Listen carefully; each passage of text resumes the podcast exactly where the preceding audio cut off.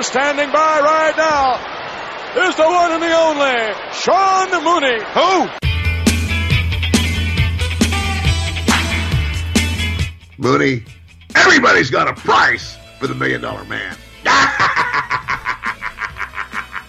After you threw him off through the announce table, Taker climbs back down, he gets in the ring, and he goes, see if he's breathing. Right before I called 911, I thought she'd fallen asleep. Kind of shook her a little bit to, to wake her up, and she did not respond. I know. Go down to my go to my grave, testifying or whatever, swearing that Davy was not on drugs. If he was on drugs, the way Bret says, how does I mean, how great does that make Davy? Are you laughing, Sean? I get off the track here all the time. Did you just laugh, Sean? If they would do a movie about your life, who would you want to play your part? uh, well, George Clooney, of course. Who else could it be? Attention, Sean Mooney, you scum, you slime, you maggot. If there's no further questions, you're dismissed. Carry on, maggot. Hello, everybody, and welcome once again to Prime Time with Sean Mooney.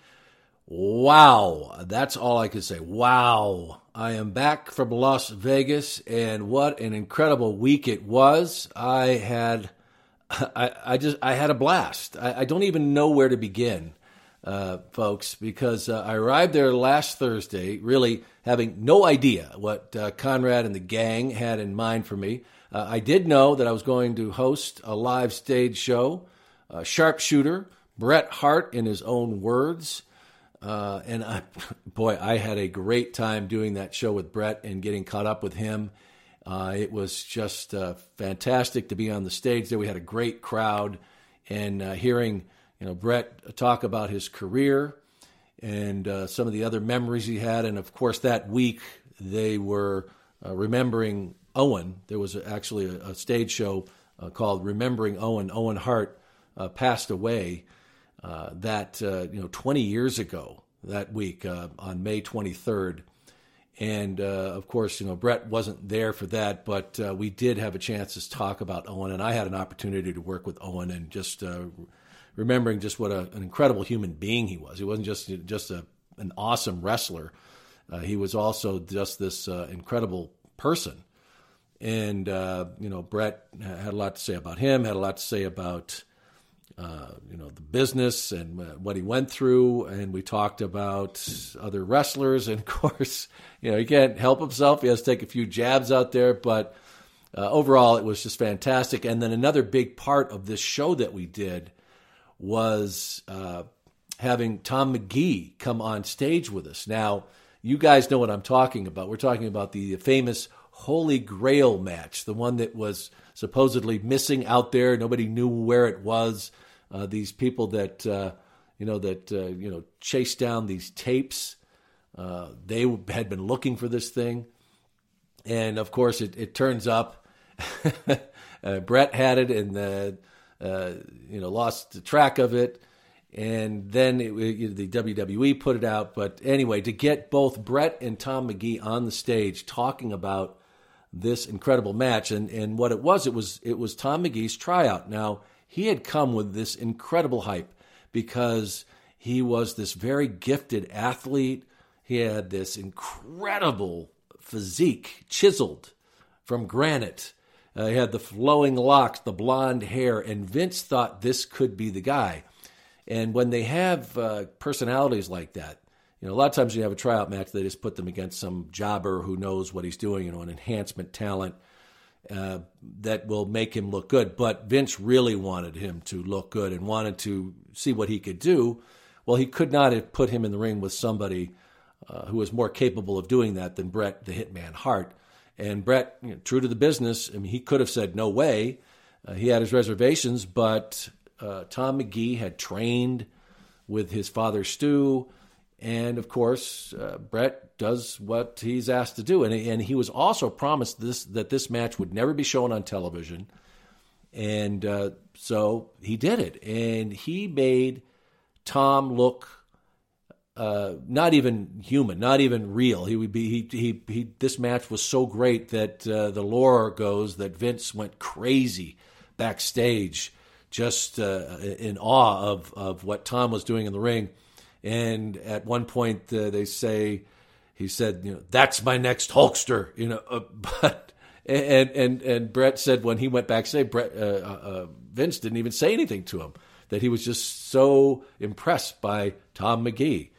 Well, uh, as we know, it it didn't uh, didn't turn out that way, and uh, the rest is history. But it was just really cool. Uh, I'm going to use that word to be on stage with both of these guys, watching the match together, commenting on it throughout, and uh, it, it, I'm just going to leave it at that. But um, big shout out to FITE TV and Mike Weber who uh, runs that and he uh, actually gave us the, the link to that, and we're going to be putting up clips of that um, of that show.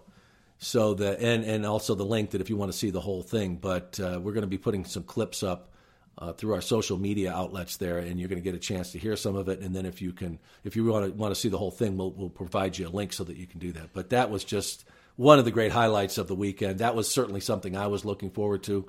We did the retro interviews, something that I did at Starcast last year here at Starcast 2.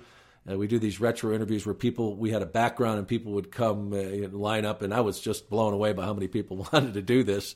But they would do a, they did a mock interview with me, and they could video it, uh, videotape it on their phone, and uh, it was fun. It was really fun. They, that uh, you know, having them come on there and they got to do whatever gimmick they wanted to. We had a couple I had a couple that came on there. They were getting married and they wanted to do their announcement, and it, it was it was just great, just part of this fantastic weekend.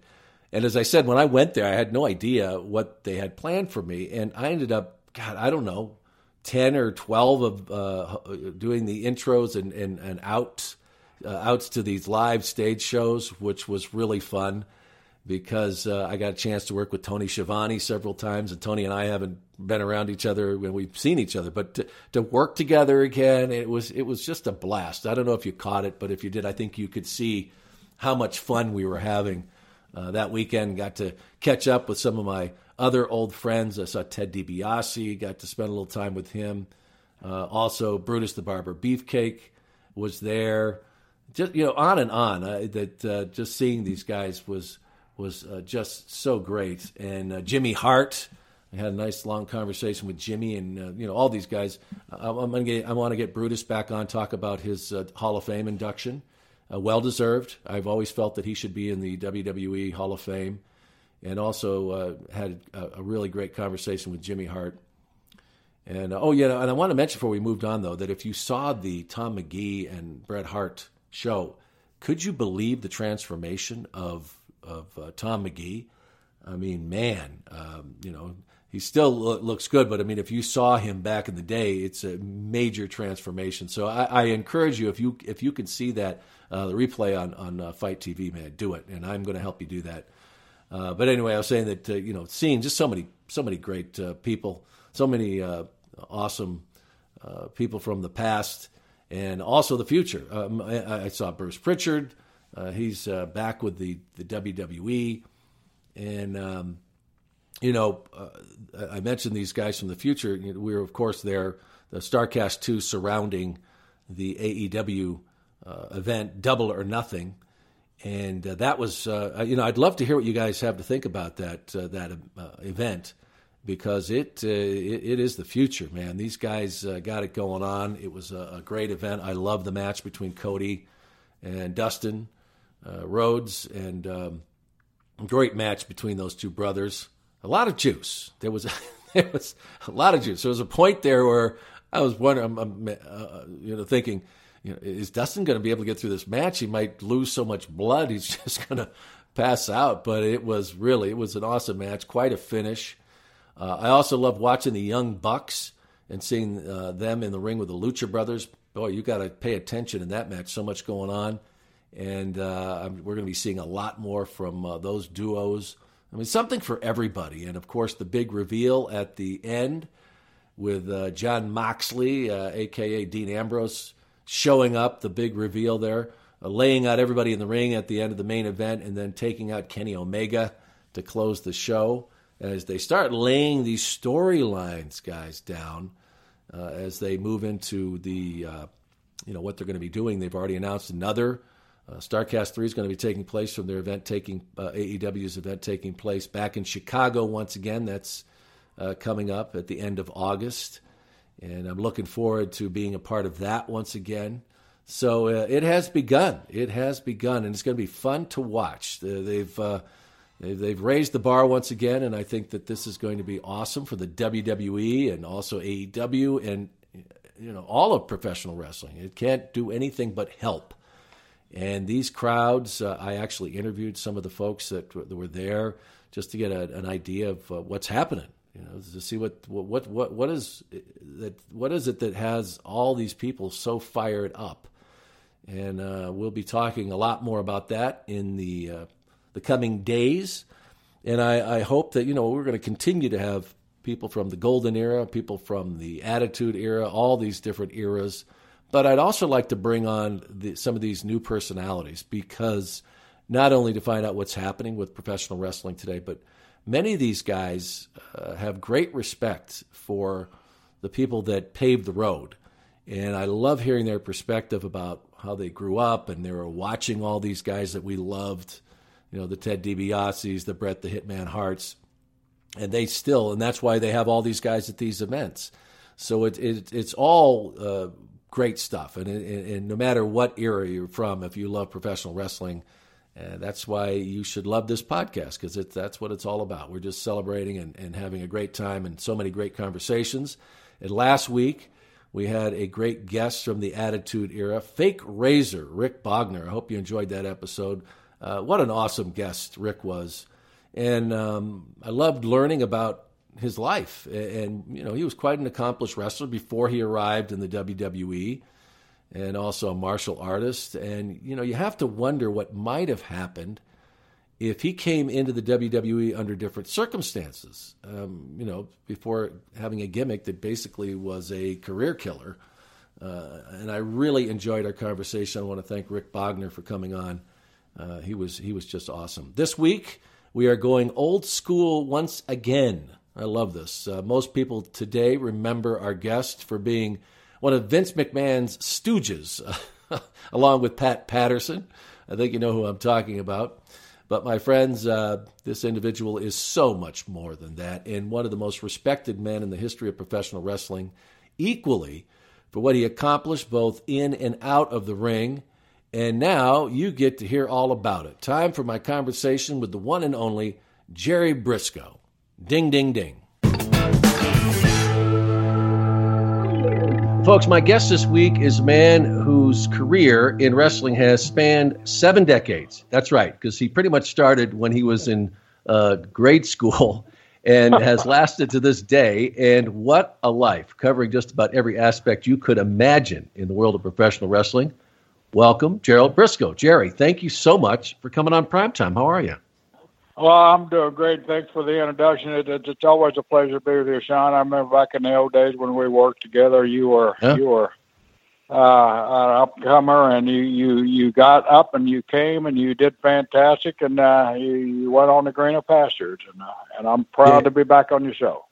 Yeah, well, I'll tell you, it's nice that uh, you know one way or another we've all stayed in touch, and uh, even after all these years, and it really is it's awesome. We've run into each other a couple of times but um, you know, I, I was just thinking before we came came on. You know, everybody talks about you know the Stooge, and I find it so ironic though that you ended your career in the ring as a Stooge because that could not be further from the truth of uh, who you are and who you were throughout your career. Because you know, you you and Jack, your brother Jack, uh, knew very early on that that you could be successful in this business, not just in the ring, which a lot of guys would be very satisfied with, but early on, you guys were already thinking about the other parts of this, the business end. How did you guys uh, think that way at such a young age? Uh, Sean, uh, uh, uh awesome question, and and and uh, you know, I, that was one of the the most enjoyable times I ever had because there was no pressure on me and I could just go out and act stupid and and and, and the more stupid I was the the the more we got over. So I just went with the flow. And Pat Patterson used to hate the uh, term stooge, and I used to rib rib Pat. Pretty much is what you said, Pat. We worked our entire career to uh, you know to to be respected in ring with our work, and both of us, you know, achieve those heights. You know, where we're I think we're both pretty well respected in the ring on our own, and uh, then to go from that to that, that was a completely different character role. You're right, it, it was completely different and uh, something that you know that we got used to that I love. But uh, Jack and I, you know, back to your question, Jack and I, when when we first started out, we you know were fortunate enough to started amateur wrestling when we were young. My brother achieved great heights. He won a national championship, Yeah. two-time All-American at Oklahoma State, and I followed with a wrestling scholarship to Oklahoma State. Also, didn't achieve the the accolade that he did with the national championship, but uh, I was on the national championship team, and um, and so uh, as we got out of college. Uh, Jack was already, he was a few years older than me. He was already in the business. So during my spring breaks and summertime, I would hook up with Leroy McGuirk, who was a local promoter there in, in Oklahoma, who Jack started with, who was an Oklahoma State Cowboy also. And I'd drive the ring truck around. So I, I, I did that the old, the old school thing. You know, I drove around the spot show, set up, uh, set up the ring, set the seats up, set the box office up, sell tickets, do the settlement, pay the referees, pay the guys, load the ring back up, and drive on to the next town. But you know, when I was doing that, you know, we'd we'd, we'd have uh, a pretty good uh, what we called spot shows. You know, this show we run once a month. You'd have a pretty good crowd. So when I do the do the settlement, I was told, you know, uh, thirty percent goes to the talent and seventy percent goes to the promoter. Wow. And you know, I'd like I said, I went to college, and I know what the difference between seventy and thirty percent. You know, I, man, this is where the money's made. Right, You know? And so, and so uh, as we went on in our career, you know, you never, you don't dream, you don't ever think you're going to get the opportunity, but it was just, you know, just the right timing when we came along. I'm really uh, thrilled, especially with the guys that were during my era there. I mean, they're they're they're icons of the business, you know, and uh, and guys that, that that set the bar as high as it is, you know, the Funks, the Races, and uh, and guys like that, the Buddy Coates, the Old Hills, and uh, Paul Jones, and just uh, uh, Hawke and Hansen. Just I could go on and on, and uh, we were blessed to, to be with there. So so we were able to make some money. So we were in Georgia, and and at the time, Georgia, it was there was controversy even back in the in the in the in the, in the late '60s when when we were beginning this, and uh, there was a promotion split, and so one side went, went on on their own like an independent, and the other side, of course, was NWA, and uh, they needed some funds, and uh, you know that's one thing my brother and I was always prideful of. We were pretty frugal with with our bucks, and uh, we had the money to invest, and so we started investing in Georgia Championship, and then Jack came down to Florida and got over, and I came down to Florida and we got over. Then we got over as a tag team, and Eddie Graham ran into. uh He was wanting to make a big land investment, and he needed some uh, some cash, and uh, and once again we were able to come up with the cash, so uh, we were able to buy parts of Georgia and parts of uh, Florida. But we knew that at a pretty early age that. Uh, the promotion, you know, you wasn't going to be able to be in the ring all your life, and what are you going to do? And so, uh, Jack was, you know, so good, a world heavyweight champion and everything. Jack made a lot of money and and uh, a lot more than I did because he's world heavyweight champion. And, um, and along with that, uh, the territory he was able to retire. So, uh, but uh, you know, I needed something to do, so uh, I, I I continued on on the on the wrestling trail uh, at that time there. hmm Yeah, and before we really get into that, uh, you know, the professional wrestling part of your career, uh, I want to go back because, you know, I don't know if a lot of people know where you came from and where this uh, discipline came from. To, like you said, you guys saved your money. Who does that at that age when you start earning money? And you're thinking, man, the first time I've got money, I'm going to spend it. But uh, uh, growing up, I guess in Blackwell, Oklahoma, and if you look on a map, folks, uh, it's it's north of Oklahoma City, and you look at it, and there's all these little towns everywhere. You know, there's you know Deer Creek and uh, Tonkawa and Braman, and what was that area like, and and what was it like growing up? Uh, I, I think you had uh, five siblings, and and um, uh, I don't Yes. know uh, what your parent situation was, but I can't imagine it was uh, you know this uh, uh, luxur- luxurious life uh, growing up. Well, uh, uh, it wasn't, uh, but it was it was it was a lesson. We I I was actually born uh, in a little town called Seminole and grew up. The first two years I attended school, it was in a little town called Bowlegs, Oklahoma, uh-huh. named after Chief Billy Bowlegs, the great Seminole chief. And uh, population barely 200. We like to say when the Brisco family left, it went down to about 150. and, uh, but uh, you know, it was rural Oklahoma, and uh, yeah. and uh, my dad, you know, my mom uh, was uh, full-blooded Chickasaw Indian, and we we we got head rights and and land allotments. You know, for when when uh, when the white people uh, forced us to move our homeland uh, from uh, Alabama, Mississippi, uh, and put us on a Trail of Tears and marched us out to Oklahoma, and we were allotted a, a allotment of land out there. So we're we're in southern Oklahoma, hilly hilly part of Oklahoma, beautiful spot, but not a lot of population, most mostly. Uh, indigenous people there that lived there from the five civilized tribes and uh and uh my oldest brother Gene there were six of us my oldest brother Gene he was he was quite an athlete too he was uh, like a division two uh, all american basketball player big big old boy and uh mm. and my brother Bill uh uh, uh my my dad I'll get back to him my dad uh uh when uh, he had six kids, uh, it, it was you know right after the Dust Bowl, and you know in Oklahoma at Dust Bowl, I don't know uh, if very many people know their history, but back back in the days, you know the they had a big dust storm to cover up all the crops in Oklahoma. You know the people were there, everybody migrated out west, and so my dad got the bright idea that you know he gonna load up a truck and move to Beverly, but we didn't make it to Beverly Hills like the Beverly Hills. we got somewhere in the valley, you know, where there's farms that you could pick fruit and everybody could go to work. So my dad hauled us all out there. My two older brothers, one stayed at school in Oklahoma, and the other one uh, lied about his age and joined the Marine Corps and tried to get in uh, a Korean War, but uh, but uh, couldn't do it because they found out his real age.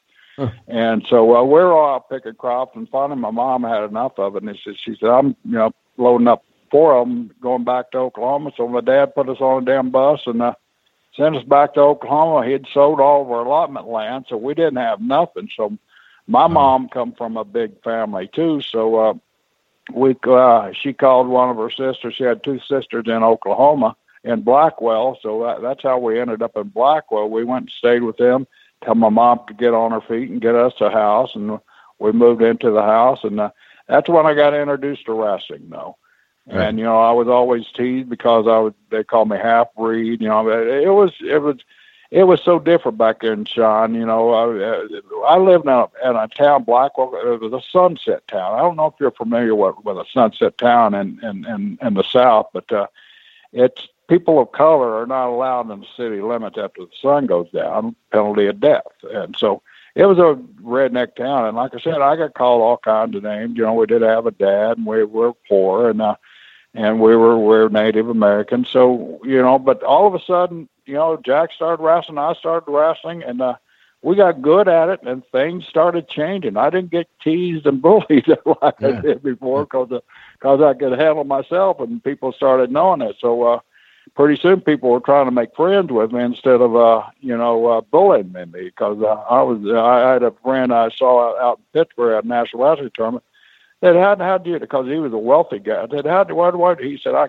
Brisco, I was friends with you so I wouldn't get beat up because I knew if I hung with you, nobody pick a fight with me. So, so we, we come up the hard way, you know, scratching and fighting like everybody did out in rural Oklahoma. But it, it was quite a place to live up. It's one of those towns where everybody knows your name, everybody knows what you're doing. So my mom, I mean, if you were out late at night, you were doing something bad before you got home, she knew about it, you know. So we got disciplined, and I think that really helped us in wrestling. We got introduced to wrestling, and uh, we kept on. Jack won a scholarship. And then we moved to Stillwater, and I finished uh, high school in Stillwater, and and you know, got a scholarship also at Oklahoma State. We both completed there, and uh, Jack uh, uh, Leroy, like I said earlier, Leroy McGuirk was a local promoter in uh, in Oklahoma, and, and uh, he liked Jack, so he called uh, called the coach and said, "Hey, you think that guy would want to be a pro? And he said, uh, let me talk to him. And Jack said, sure. Because Danny Hodge was our hero. Hodge grew up probably 15 miles away from uh,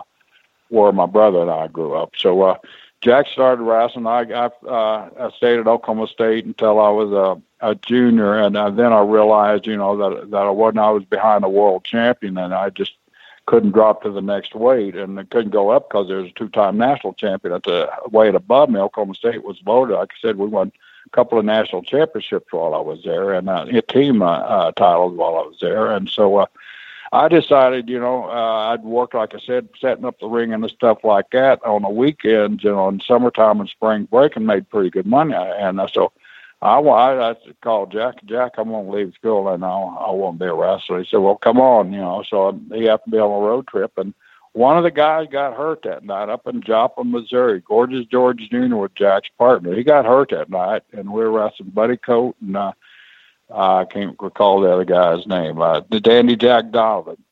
Mm-hmm. And so, well, who we're going to use for Jack's partner? And Buddy Coach said, "How about your brother?" Jack said, well, "You don't know nothing." Well, he wrestled in college, didn't he? Yeah. Well, let's teach him a headlock and a hammerlock and put him out in the ring. So they in the dressing room, they they taught me a hammerlock and a headlock, and Buddy said, "Don't do a thing unless I tell you to do it." He said, "You know how to take me down, right?" And I said, "Yes, sir." He said, "Don't throw a punch, whatever you do, and don't kick me, whatever you do." And so I listened to Buddy, and we got through the match and came back, and then we went out and did a two out three fall match, and everybody seemed pretty pleased. And uh, from there, I just started working kind of regular and filling in here and there until I got a full time uh, spot. One of the guys left, and they really gave me a full time spot. So that's basically how I started in professional wrestling.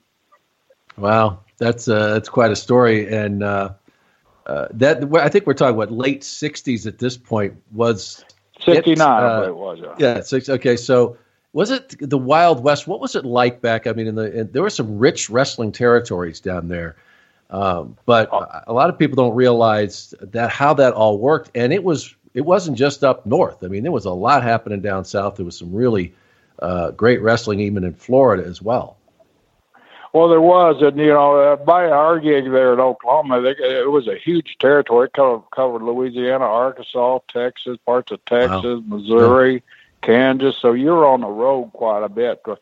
My first gig, Leroy wanted to kind of use me, but uh, back in those days, you know, and I think you were even when you're around. Uh, if you're a local guy, they didn't use you too well in your, in your hometown. But uh, Leroy, uh, Leroy said, "I'm gonna send you down to Louisiana." So uh, I went down there and uh, and John was the house the the crew down there was was selling out you know Shreveport, uh, uh, New Orleans, uh, Baton Rouge. Uh, uh, you know, uh, we are in Jackson, Mississippi, and I mean they were just packing. And I got an opportunity to go down there and uh, and get on top and start working with the top guys. So it kind of cut the the middle part of my career out. And I just uh, when I started working with these top guys, I started getting better and better and better because I'm working with top talent. And uh, Oklahoma, now, I'm going to tell you something here that's very interesting. Uh, Leroy McGurk was a blind guy, and he sat on TV right. and did. I probably you probably heard uh, Jim Ross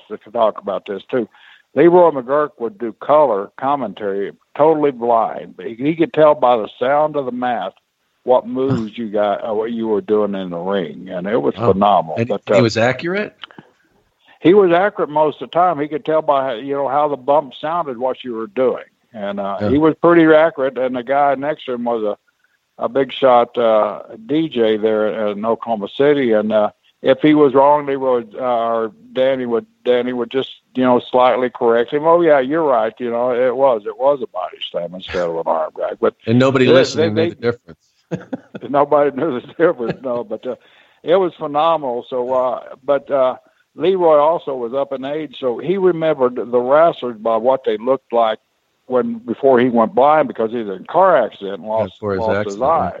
And so uh so these guys would come in and most of the guys there were at the end of their careers, but they were very talented guys, but he Leroy remembered them how they used to look. So but he would get reports, you know, just like uh, Vince does today. You know, hey, this kid's getting over you. So I started moving up the card because I was a young guy. I was the youngest guy in the territory, and so I started moving up the card because because of my youth and uh, these guys uh, wanting to work with me because we were starting to draw money. So uh, from there, uh, Jack had returned to Australia. Uh, I'd come back from Australia and went to Florida. So. Uh, Jim Barnett, an old Okie, also uh, Jack had told him about me. So uh, uh, Jim Barnett called Leroy McGuirk and wanted to know if he could uh, let me come to Australia for a few months. So uh, Leroy said, "Sure, I'll, I'll let him come down there. He, he's a good kid, you know. He'll he'll he'll do good down there." So I went down for three months. Ended up staying uh, uh, 13 months in Australia. And Wow. I had the time of my life. And from there, I went to North Carolina. So, Yeah, you know, and but I, I people had- don't re- go ahead.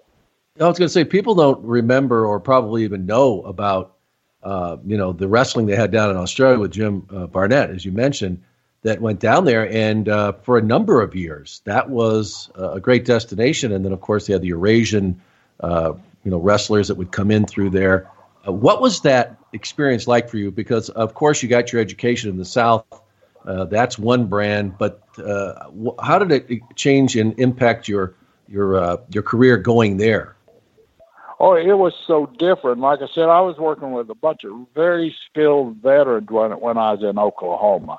Yeah. When I went to Australia, uh, like you said, Jim Jim was very successful down there for years, and Jim brought in guys, and you know I was like everybody else. I I, I was a magazine lad. I my my older sister worked in a drugstore, and every time a wrestling magazine would come in, she'd call and say, "Gerald, the magazines are in," and I'd go down there, and, and her boss used to get mad at her because I'd stand there and go through every damn magazine they put on the rack Bending all the pages. magazine, yeah, bending all the pages up, you know, before they went on sale. you know. Yeah, yeah.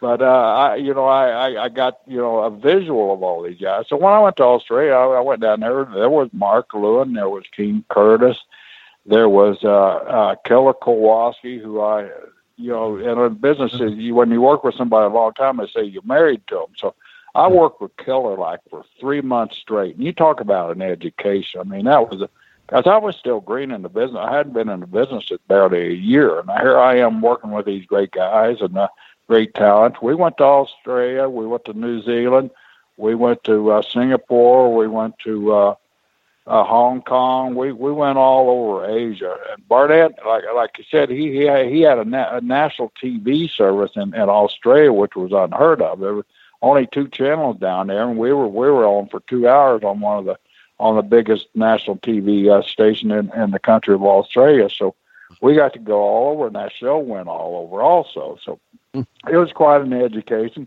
Finally, I finished my year up there, and it was time to go. Rip Hawke and Swede Hansen were there, and they were uh, the number one heels in uh, in Carolina, and they really liked my work. And and they said, "Why don't you come to Carolina? We'll call Crockett, and we'll get you a good spot in Carolina." Well, Jim Jim Barnett was also trying to talk me into going into San Francisco uh, with Roy Shires, and um, I was really tempted to go there because it was the West Coast, and I kind of wanted to see. An Okie kind of wanted to see what that that area was like, but. uh Jim uh, Jim uh, Crockett Senior called Barnett first and told him, "Hey, send this kid here. You know, uh, one of my top guys is leaving, and I'll put him I'll put him right on top." So Barnett talked to me and said, hey, "You should you take Jim Senior up on his on his deal for you." And so I said, "Okay." So I went there.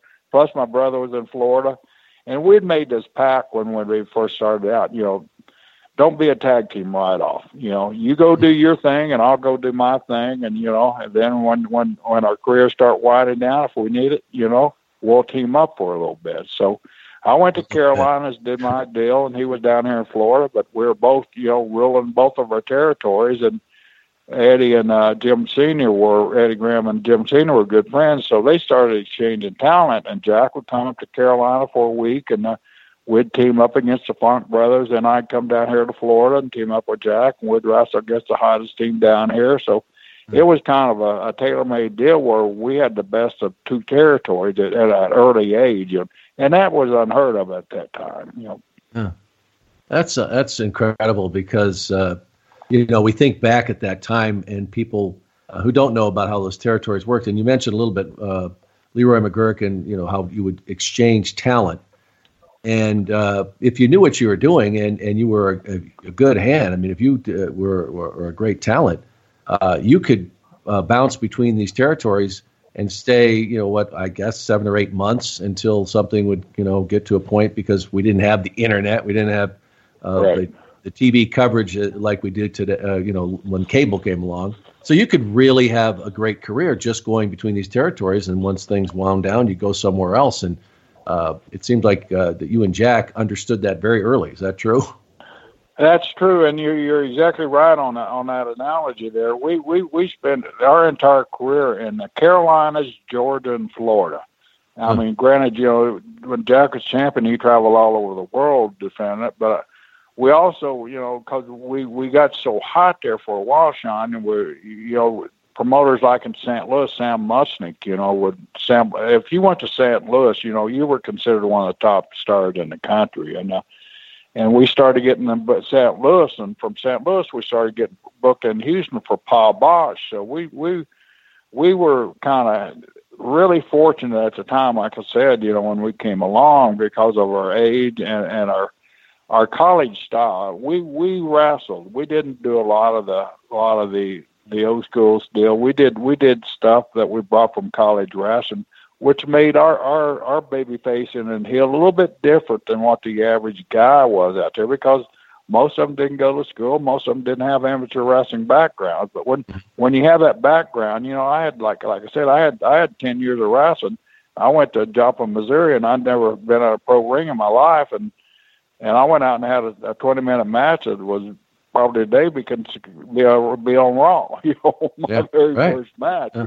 and that I contribute that because of, of my wrestling background. But uh, it was really an asset, and uh, we got to move around a lot and and travel, like I said, to the to the really money towns. And from there, you know, we go to Japan, we go down to to Puerto Rico and work in Puerto Rico, up in Canada, work in Toronto. So even though we were based in these territories, uh, our name had spread where promoters were calling and wanting us to to hit their territories too. So it, it was a great time for us.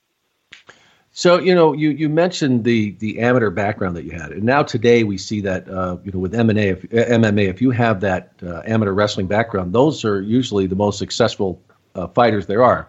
There, that Well, I wasn't around all back ten then. champions are amateur wrestlers. Yeah, yeah. I mean, I've, you know, I've, I've uh, interviewed a number of them, and, and all of them, the ones that are the, they talk about that of all their skills of the having that amateur wrestling background is what makes them uh, who they are and, and, and as successful as they are. But this wasn't an option back then. So, uh, how much of an advantage was it though making that transition, and was it difficult uh, initially at first because uh, you know we talk about shooters, you guys were certainly could be considered that, but at the same time, you got to work with people and not hurt them. Oh, Sean, that, that's funny. And very early in, our career, we realized the business was a work.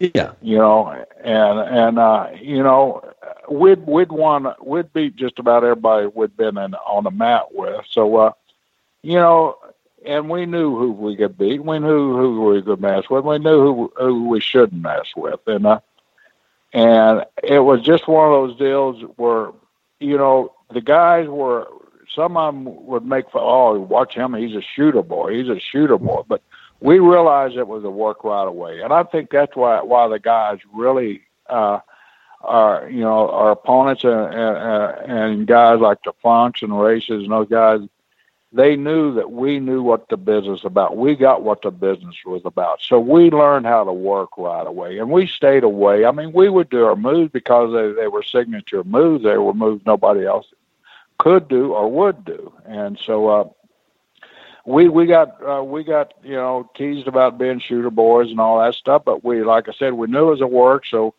we figured, hey, if we work with these guys, they're going to like us and they're going to talk about uh, to the promoters, and you know we're going to get elevated. So we knew you know we could beat you. So why would I go out there and do it? I mean, if it's a work, you don't beat me. I don't care. Pay me. That's all. I, Right. That's all we were after was was pay payday. yeah. But at the same time, though, if uh, someone tried to uh, get uh, smart out there, you guys could certainly uh, shut that down in a hurry. I guess is the way to put it. Very few tried, but a few tried, you Yeah. know, but very few really gave it a good shot. Uh, w- at, at what point is, is uh, would you consider? I mean, early on, of course, you had so many things that would happen along your career, but where you guys really started feeling like you were among the elite, that uh, you know that the NWA back then was really there was uh, a, a, so much going on in there. Uh, at what point, did, you know, after you had started, did you start uh, feeling that you know we are among the best out there? Well, you know, I never did, and I don't think Really? Jack ever did either. I, I, I never did, and uh, and uh, I always looked around. There were always guys that I admired and respected, you know, that I thought was the best. You know, Mhm. I thought I could compete with them, and I thought I should be in the ring with them. But I never thought I was the best. I think that's when you start losing control of yourself when when you think you're the best and you can't learn anything. I always wanted to learn. I would mm-hmm. go, like I said, if I if I was working in Florida and I'd go to St. Louis or Houston, I'd watch the matches out there. And if there was stuff that that I that I had done or I hadn't seen before, I would steal it. I mean, you know, as long as they weren't in my territory, you know, hell with them. I'll, I'll take their moves and go take it to Florida. Now it's my move. So when they come to Florida, it's my move. You know, I wouldn't do it in their territory.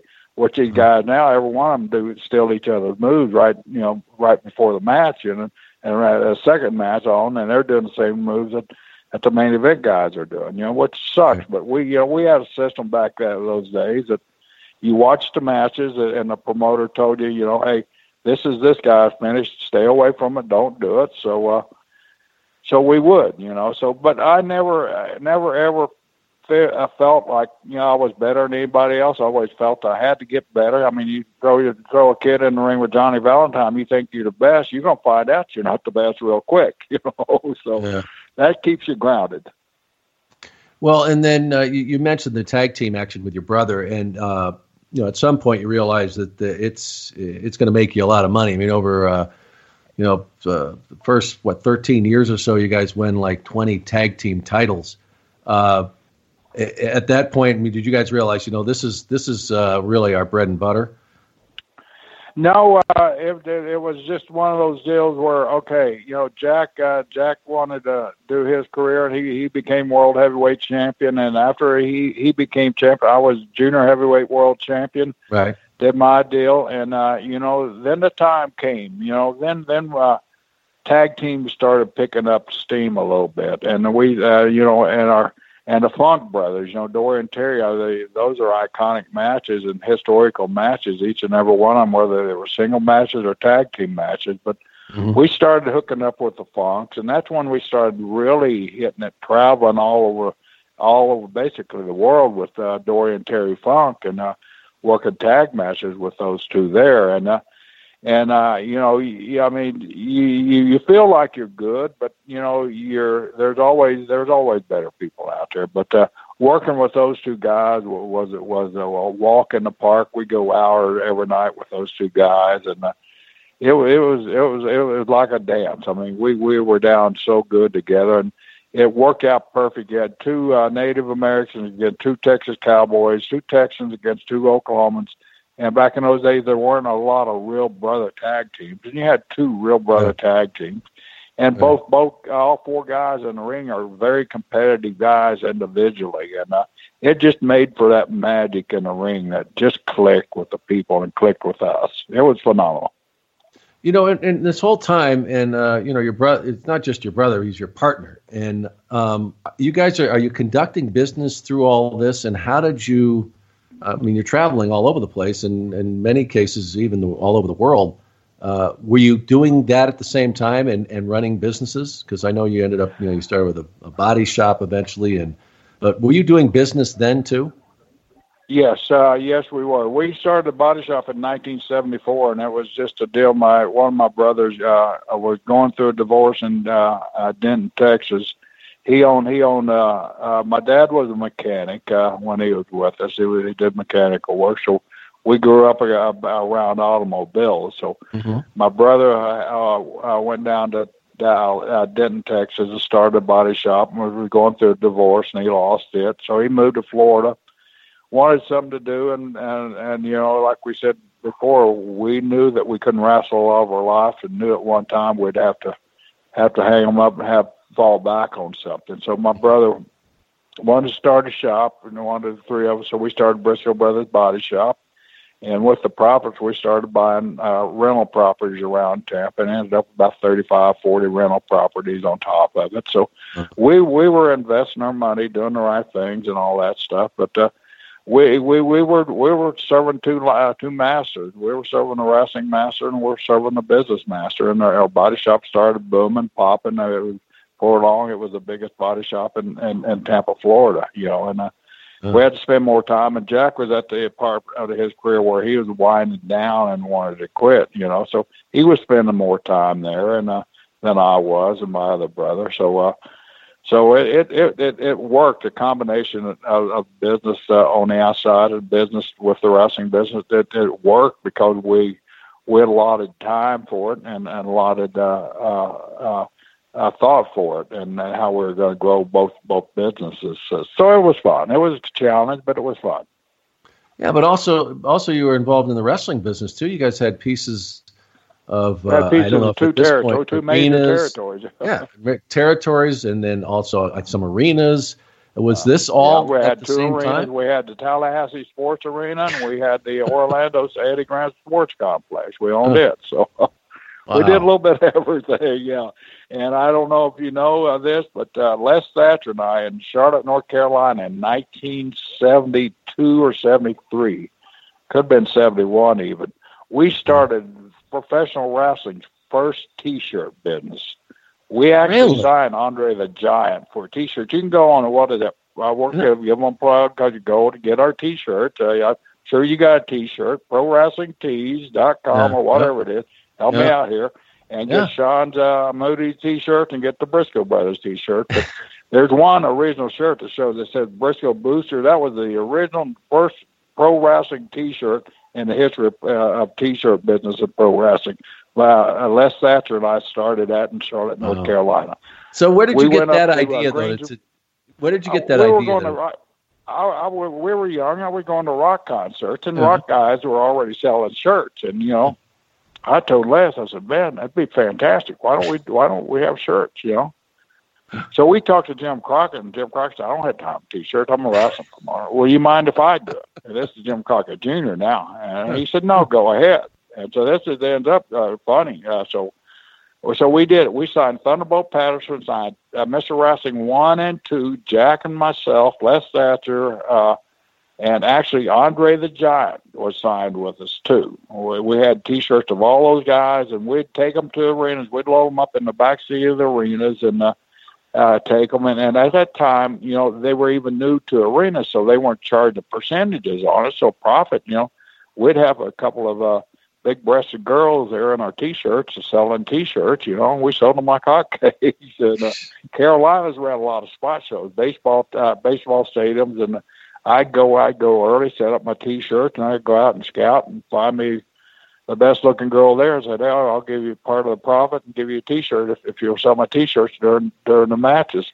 We started doing so good that all of a sudden the building wanted to charge us percentage to sell them. So we had to start there. Then, uh, it got so good that Crockett said, "Hey, you guys can't sell those anymore." So he Uh-huh. kind of took the business away from us. So that, that didn't stop us. So what we did, uh, we're good friends with Bill Apter, as everybody was at that time. So we called Bill, and he go back in some of those old uh, Apter mags and and the the the uh, the the Georgia program and the Florida program both carried ads where you could go online, uh, not online because they didn't have, but I go to Right. send your money to a post office box, you know, Yeah. and I sent um, uh, check or money order, and we'd send you a T-shirt. So through the Apter mags and the two programs we were in, we, we were making money selling those T-shirts like crazy. So we, we were we were you know we we wanted to make money. That's all it was. Yeah, but you're ahead of your time though. I mean, that's like first drop shipping. You know, what I mean, like Yeah. send us Yeah. a little. We'll, we'll, you know, pay, put it up, put it in a box, and send it out. I mean, that the first merch, you guys were just ahead. And I know, I, I know, and I heard you tell another story that uh, at the arenas that you would sell, you know, the, the, those cheap plastic cups, and you would put somebody's face on them Oh, or something yeah. like. Oh yeah. at at the arenas, you know, we would sell beer at the arenas. We had license, so we'd have beer, and all of a sudden, we hey, you know, how about if we Dusty Rhodes was hot? How about if we put have a Dusty Rhodes cup and, and sell it? I charge you know three dollars instead of seven dollars for beer. Charge ten dollars, and you get a souvenir cup with Dusty Rhodes on it. So we'd do Dusty one week. We'd do the Brisco Brothers a week. We'd do Dory Funk another week. We'd do uh, Eddie Graham and Mike Graham, and we'd just we'd would make novelty cups. I mean, it's just something you know, Sean. You know, when when you want to make money, you come up with ways to make money. If you think Sure, about it, you know, and, you gotta have it. we were have we were we were college, like. I said, we were college board, and I took some marketing classes, and you know, and I I knew product was was what to sell, you know. And like I said, I was young and I was going to concerts and I was seeing what was going on with these rock and roll guys and the promoters, big shot promoters at the rock concerts, and I would steal that and take to the wrestling business. Why not? You know, they'll never see it. So See, folks, if you want to know where it all started, the merch and wrestling, right? You're just you're hearing it right here, because I mean, really, that's the- that's brilliant. But you say you say, yeah, we just want to make money, but nobody else was thinking about it, you know. So that I mean, that's that's tremendous. I mean, to have that that's what that I loved about uh, your story and your brother is that you guys you didn't wait for people to bring something to you. You're like, hell, let's we're we're going to do it. We've Let's got we'll it. save our Let's money and and it's a great lesson to, for for everybody. I mean that that uh, even even today, uh, these guys are now taking back got their own you know with their own destiny. A lot of these guys, you know, like the Young Bucks and and Marty Scurll and these guys, they are making a ton of money from their merch. They have you to thank for this. I, I'm, next time I see, it, I'm Yeah. going to say, you know what, you just got to go over a little aside and just say, uh, thank you, Jerry. Thank. I, I don't know where it came from if they do because I, I I've never got a thank you from anybody except Thunderbolt Patterson when I give him his royalty check, you know. And Yeah. I, I even back then I you know uh, give three or four hundred dollars. And Sean back in in the early seventies, three or four hundred dollar little little side cash money that was that was that was pretty damn good money at that time. You know, when you get a weekly, you know that's. Uh, some of these territories guys would work a week of them, but would make five hundred dollars. You know, we were making three, four to five hundred dollars on merchandising at that time. And uh, when we started that beer sales, uh, we were our our concessions doubled when we started novelty cups. Not only novelty cups, but we we would do all kinds of give, giveaways, you know, stuff like just doing the promotions that you see that the rock and rollers are doing, you know. Oh, And hey, uh, you know, if it worked for them, it's going to work for us. And it did. And then we had we were fortunate enough where we had a promoter, a partner, Eddie Graham, that trusted our our, our thoughts and our input because we made him money, and uh, he went along with what we wanted to do. You know. Yeah.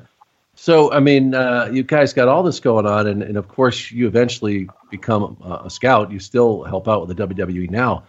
But uh, back then, in a classic example, and I remember I had a, I uh, when I did a podcast with with Brutus, um, and he was talking about how you guys came to this club, and this is when uh, you know Terry, and then he was playing in a band, uh, the Ruckus, I think it was, Right. and you guys just came to this bar and is that is that how it went down that you found him? you were just went to this club or you heard he this guy was there how did that all happen All right. Well, you're you're the first one to ask how it really happened, and I Yeah, I want the real that. story. Uh, okay, here here's what uh, Hogan was a huge fan. He was a from poor Tampa, you know, a Yeah. very poor side of town of Tampa, you know, where the docks are and dock workers are and all that stuff. But uh, every Tuesday night, we'd see somebody, this big guy, sitting about five or six rows at ringside, you know, watching the matches never getting excited, just sitting there with arms crossed, kind of watching matches, taking it all in. So Yeah. I got curious, and this one young lady that uh, I happen to know worked the bars here, you know, uh, barmaid in several night spots. Uh, uh, came up to us one one one two, uh, TV tape, which was uh, uh, Wednesday mornings in Tampa, and told us that uh, Terry Bollea, a big guy, wanted to talk about getting into pro wrestling, and she told us where he would be, that he was playing in a rock band called Ruckus over by University of South Florida. And uh, what night uh, would I, we asked her, would he be there Thursday night because we had a short trip or something and we could drop in the bar at the end. So she said, yeah. So we went in there. Terry was playing. And uh, we asked the young lady during break, tell him to come down. We'll we'll go to back and we'll we'll sit down and talk to him. So we saw him, we talked to him, and we said, okay, come down the next morning at uh, at the Sportatorium, and uh, we'll put you in the ring against Matsuda. Now, a lot of people don't know who Hiro Matt Is. Oh, the boy. bad one of the baddest men that ever walked Yeah, in the ring. You know, he could hurt you and, and looking at you if he wanted to. And uh, so we put him in with Terry. You know, and we, I mean, we get a lot of lot of people back in the old days. Oh, I want to be a wrestler. I can do that crap. You know, anybody can do that crap. So we put him in against Hiro Matsuda. And Hiro would would make him seven foot tall and stretch the hell out of him. So Yeah, right. we put Terry in there, and he got Terry in, in, in an ankle lock, and, and wanted Terry to tap. Terry wasn't tapping, so he he cranked up on it, and he broke Terry's ankle. And uh, and so we figured that was the last of last of the big guy. Yeah, well, the next morning at eight o'clock, Terry was down there with his ankle taped. It was bigger than a basketball, wanting to get in the ring. Of course, we wouldn't let him get in the ring with his ankle. He go ahead, let the ankle heal up, and then come back next week or whenever it's healed. So that's that's he did, and uh, the rest is history. Well, and and uh, and Brutus talked about that. Uh, you know, a lot of these guys were considering they had the long hair, and uh, they, there was the resistance to someone like that coming into the business. And of course, you always uh, tested him, but uh, I guess that made it clear that that he really wanted to get into this business. Well, it did, and uh, that that was he's right about. That. I mean, Brutus was talking about the uh, seventies and eighties with long hair. I mean, think about Jack and I in the sixties with that long hippie hair. hey, hippie boy. I mean, we were you know I had bell bottom pants, I had flare shirts, I had the hippie hair. I mean, you know, the whole nine yards. I was right. I still hell, I was 21, 22 years old. You know. And I wasn't married, so you know, uh, I, you know, did what it took. And so, uh, but uh, yeah, uh, long hair was looked at different back in the sixties and seventies. And uh, a story about Brutus and, and Terry. You know, uh, I don't know if you ever heard the story, but uh, we we we Terry was here and he basically was going to quit because Johnny Valentine was booking and he just really didn't know what to do with Terry at the time. And uh, Terry was green, but he was so big we didn't want to put him out there and beat him because of his size. So we we I uh, Jack told uh, Terry, hey, why don't why don't you go up to Tennessee? I'll call Jerry Lawler and see what I could do. So Jack called Lawler, got got uh, uh, Terry uh, Hogan booked in uh, in uh, Memphis in uh, the, the Gulf Stoves uh, wrestling uh, area up there. And we told him when you're ready, because Terry was wanting to go to New York right away. You're not ready to go to New York. You're not ready to go. When you when you're ready, when you go to Memphis and you, you do good up in there, you come back. Well, one day I I just moved into my house here where I live now, and uh, knock on the door. I look and it's it's it's Brutus and it, it, Terry, and I and I have pool table room, so we come in. I co- come on in, so we started playing pool. And we started talking. I said, "Let me call Jack." Jack lives a few miles from me, so Jack came over. Terry said, "I think I'm ready." You know, we did good up in Memphis, and by then Terry was 330, 330 pounds, and had a full head of hair and looked great. You know, tan like he always was. So Jack picked a phone, called Vince Senior, and uh, say, "Hey, we got a guy for you down here, and uh, you know you'll like him. He's he's, he's meant to be uh, New York. You know, we he's so big, we we we don't have a spot for him down here. So Senior said, send him up here. So uh, we gave I gave Terry a hundred dollar bills, and Jack ordered Terry a pair of boots, and gave Terry his first pair of boots, and I gave him a hundred dollars, and we sent him on the road. And by the way, Terry paid me back the hundred dollars. Oh wow. Well, that's important, right? Yeah, that's Back real important. I- I've given a lot of guys Well, I mean, hundred dollars. but but it's not just the hundred dollars; it's just being stand up, you know. And I know that's It's important. been he's been the person that Terry is, and Terry gets a lot of flack, but you know he, he's always every time I see him, he thanks me, and he's always grateful and gracious, and I mean, you know, the guy remembers, and the same with Beefcake. Beefcake, that I was, you know, I went up to him after the Hall of Fame at Mania this year, and he hugged me. He said, "Hey, man, it has a lot to do with you." And I said, "Man, I appreciate you saying that." You know. All the way from the Mania, Boulder. Sean, I got one of the best compliments I've ever received. It had nothing to do about wrestling. Bobby Lashley. I found Bobby Lashley at, at still at, at Colorado Springs, still in the Olympic Training Center at Colorado Springs. Uh, a friend of mine that was uh, media uh, supervisor called me. I got this big uh, African American uh, fellow here that wants to be a pro wrestler. He was uh, uh, divi- uh, NAI national champion at uh, Missouri Valley State. And he wants to be a pro wrestler. I said, uh, uh, give, give me give him my contact number. So Bobby called me. I flew out to Colorado Springs, met Bobby, and you know, and uh, called back to the office, and we hired him, and we got him early out of the army. He's still in the army, but uh, Bobby Lashley, I I'd, I'd preach to Bob. Bobby, save your money, buy property. So at hmm. WrestleMania, uh, Bobby's with his family, his two kids, his three kids, and his wife. He introduces me to his family and said, "This is the guy who taught me how to save money and buy property." That Huh. made me feel so good, you know, better than hmm. somebody saying I taught him a move and they, it's a favorite move, you know, because I helped this guy, you know, save his life, his you know, future. save his Yeah. money, Oh, and secure his invest for his future, future. yeah. That, that made that made me feel so good that somebody would say something like that to his family, you know. Yeah, well, I know there's a long list, Jerry, of, of people that you, you found, and I, I do want to get into talking about how you uh, transitioned to a scout. But uh, before we do that, and, and you mentioned uh, being a member of the Chickasaw tribe, and I know that you are very proud of that. And uh, I, I, wanted to ask you about those matches that you had with uh, Jay Youngblood and, and, Ricky Steamboat, along with your brother, because if people really uh, just see what that, you know, at that point, what you guys did uh, for Native Americans here in this country. I don't know if you were aware of it at the time. Was it something you guys were conscious about, or you just felt that uh, it would come out uh, eventually when people realized, you know, uh, where you came from and, and, who you were? We were always very conscious of, of who we were and where we came from, and I think that's what kept us so grounded all the time you talk to people about my brother Jack, he was probably the most humble guy that you'd ever come across in the world. I mean, the guy had accolades that, you know, guys dream of, you know, of having, you know, and Jack accomplished everything he did. He was he was uh he was recruited by the great Bud Wilkinson at uh, University of Oklahoma to play football for him. He turned it down to get take a wrestling scholarship at Oklahoma State.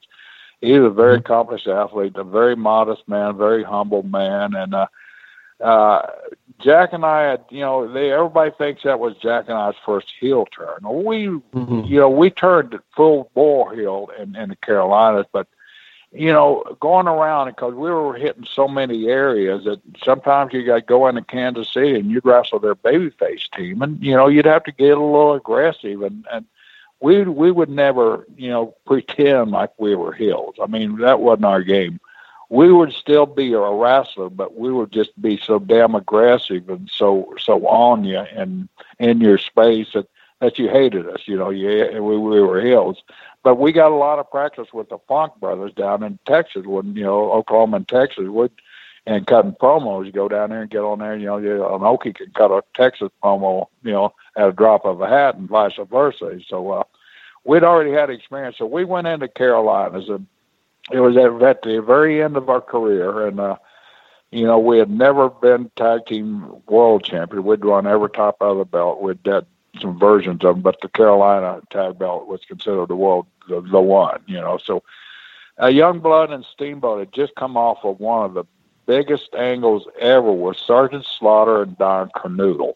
And they set record houses everywhere for about two years and Slaughter had just signed with WWE, so he was leaving WWF at the time. So he was leaving, and so that kind of left Ricky and Jay out out without a two dancing partners. And uh, Jack and I were were baby faces, and that was a big territory. They ran three towns a night, seven days a week, and that's a that's a lot of mm-hmm. towns, a lot of talent. But Ricky and Jay was looking for somebody to work with. One night we were returning from a town, and uh, and uh, Ricky just happened to pop up, hey, why don't you guys turn heel and work with us? And uh, well, the four of us started talking about it. The more we talked about it, the more more good stuff we came up with. A road trip back in those days where you did all your your figuring and angling, you know, because you had such long road trips. So uh, yeah, we the next day with TV, we we proposed to Jim Crockett, and they, like I said, they ran three towns. He said, "Man, I can't do it." He said, "I, I need because it's babyface driven territory." He said, "I need you guys, you know, to be our be our other babyface team. And Jack looked at Jimmy. He said, "I Jimmy, I didn't come here to be the B team babyface. I come here to you know to be the A team worker." Uh-huh. And so you know, if you can use us, you know, well, maybe we should find someplace else. And Jimmy said, "No. Well, if you really believe it'll work, we'll give it a shot." So mm-hmm. uh, we talk him into it, and. uh we we just did it. We did a simple little deal, and it's it's still on YouTube now. Where uh, Ricky, I had to figure four on, I think, Jay, and Ricky did a chop to Jack across, a, and Jack hit the ropes and come off, and he dove on Jay, and like a figure four, you know, it's supposed to when somebody jump on it, you know, hurt hurt your leg. So Jay sold it really good, you know, and and Ricky, of course, they said we did it on purpose, and. Uh, back and forth. We would did another match, and then when the referee wasn't to work it, we did the same move on purpose behind the referee's back, and we just gradually, you know, wrestling wise, turned heel and just became very aggressive and. And then we ended up breaking all the records. Slaughter and Kernodle and uh, Youngblood and Steamboat broke uh, said set two years before, and uh, we're off and running. It was it was it was it was a pleasure working with Ricky Steamboat and Jay Youngblood. Jay, you know, he, he he's a Hispanic, but he was going as, as a native, and uh, right. there's always, you know, he wore the headdress, and and a little backstory here. Promoters always wanted us to do the Indian gimmick, but we were we were so prideful of our of our heritage. Neither one of us we were always refused to do that. So you didn't know? want So it to be a gimmick. I didn't want it to be a gimmick. No, that's who I am. That's I'm not a Right. gimmick. I'm Gerald Brisco. I'm Chickasaw, and I'm proud of it. You know, and uh, so, But was there a way to do that, like, and be able, because uh, you know, like you said, Jay was Hispanic, but uh, the way it was presented, like somebody with, uh, you know, we spoke with Chris Chavis recently, and um, it was important to him. He wanted to have that, uh, and was Well, he thought it was to. a way he he, could promote. It. He We, we could- had amateur wrestling. The difference Yeah. between uh, Tatanka and Jack and I, we had amateur wrestling as, as our backup. That was that was our gimmick. Where amateur wrestling, wrestling was our gimmick. You know, so, so you didn't Chris feel didn't need have that. to do that. I didn't feel the need. Jack didn't feel the need to have a gimmick, you know, because we were who we were. I mean, there was nobody could beat us, you know, and uh, nobody could outwork us, and we knew that. I mean, you know, in the in the back of our mind, we knew that, but we didn't need a gimmick, you know, and uh, and so. Um, so uh, during during the Steamboat Youngblood uh, deal, uh, you know, back in the old days, you know, you always if if there was a, uh, a Native American, you always stole his headdress and ripped it up and tore it up and really made the guy mad. So Right. one night I stole Jay's headdress and uh, they said, "Are you gonna rip it up?" I said, "Hell no!" I said, "My story on interviews tomorrow says I have res- much so much respect for this that uh, Jay Youngblood never earned that title of the chief. He just made himself a chief and bought him a headdress." Right. Well, I resent that, so I'm I'm keeping that headdress as my own. You know, I'm not going to give it up. I'm not going to tear it up. I have too much respect for for the heritage of that and what that signifies. You know, just a promo, a, a realistic promo like that. You know that. Uh, why should I tear something up that's sacred to me up? You know, when he's using it for a prop. You know. Did you mention your heritage? Is- yeah, of course. Yeah. Yeah. And the thing about it, you know, the uh, the the announcers, they knew we're Native Americans, and especially Gordon Solie would enhance that so much. You know, he Yeah. got the spirit, the fighting spirit of a Native American. He got this of a Native American. You know, you you know you can only push him so far before he breaks, and then you know that Native American spirit, that fighting spirit, comes out of them. So we had we'd always prompt the announcers to build up our heritage and our background, our amateur wrestling, and, and our and our uh, and our uh, our our bloodline uh, on air. So we didn't need to dress up one. We let the announcers do their job, making us Native Americans and telling the people we're Native Americans because we are.